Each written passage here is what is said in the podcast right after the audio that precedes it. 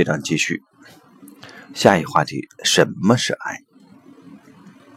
什么是爱？我们对爱有着什么样的理解？爱是无法被划分定义的。所谓的定义，是在一定限制中的演绎或解释。爱是活生生的，是千变万化的，它无法被限制规范。硬要帮爱下定义，是一种扼杀行为。如此必定扼杀了爱。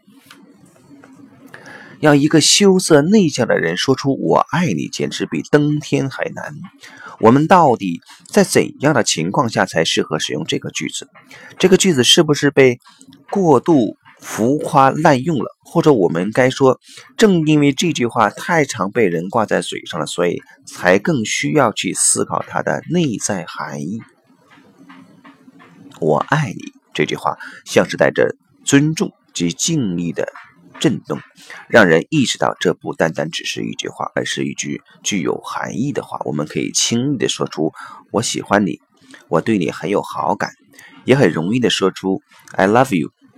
但当人们说出“我爱你”时，所代表的含义完全不同，是爱完全不同于其他的另一个境界。这句话所包含的感觉不止一种。它传达出丰富的情感，将两人连接在一起。真正的爱和许多人将爱物化、误认为是可以买卖的爱截然不同。当然，在我们的心中有许多对于真爱的感受，而这些感受及情感是很难被清楚描述的。我们能感受到爱，也能看得到、感觉到爱的存在。爱以不同的面貌和形式呈现，例如对子女的爱、对父母的爱、兄弟姊妹之间的手足之爱、男女之间的肉体及心灵之爱，还有欣赏物品或大自然的爱。我们无法以某种固定的形式来为爱下定义，但在所有形式的爱。都有共通的特性和力量，这也是为何在不同的关系中，爱仍可以被概括描述出来。接下来我们所着重讨论的是伴侣间的肉体及心灵之爱。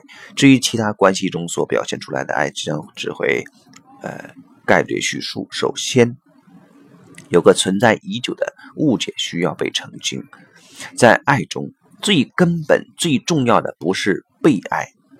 被爱是孩子的愿望。若成年人还把被爱放在最优先的考虑中，那就太孩子气了。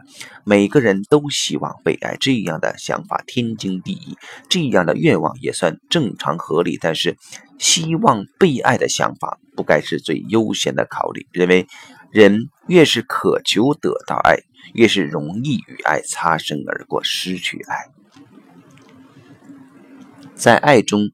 真正重要的是给予他人你的爱，以及懂得去爱别人。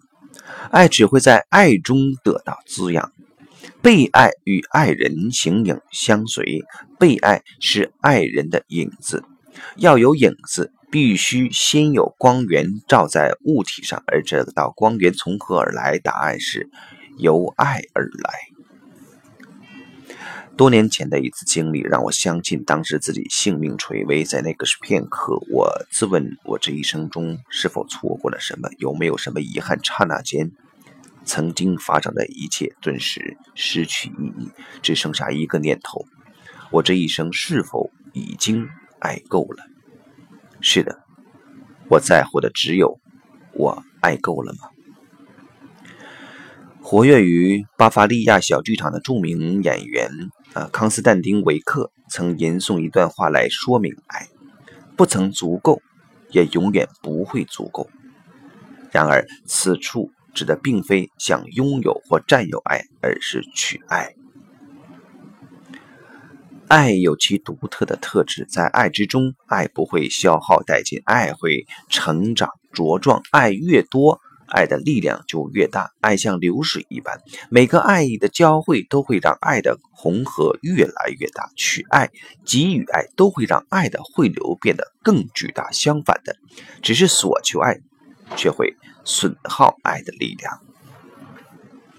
爱本身就是流水，就是养分。爱没有固定的形体，所以无法被拥有，也无法被消费或买卖。爱是一种态度，是双方连接的共振，让内在与外在得以融合为一。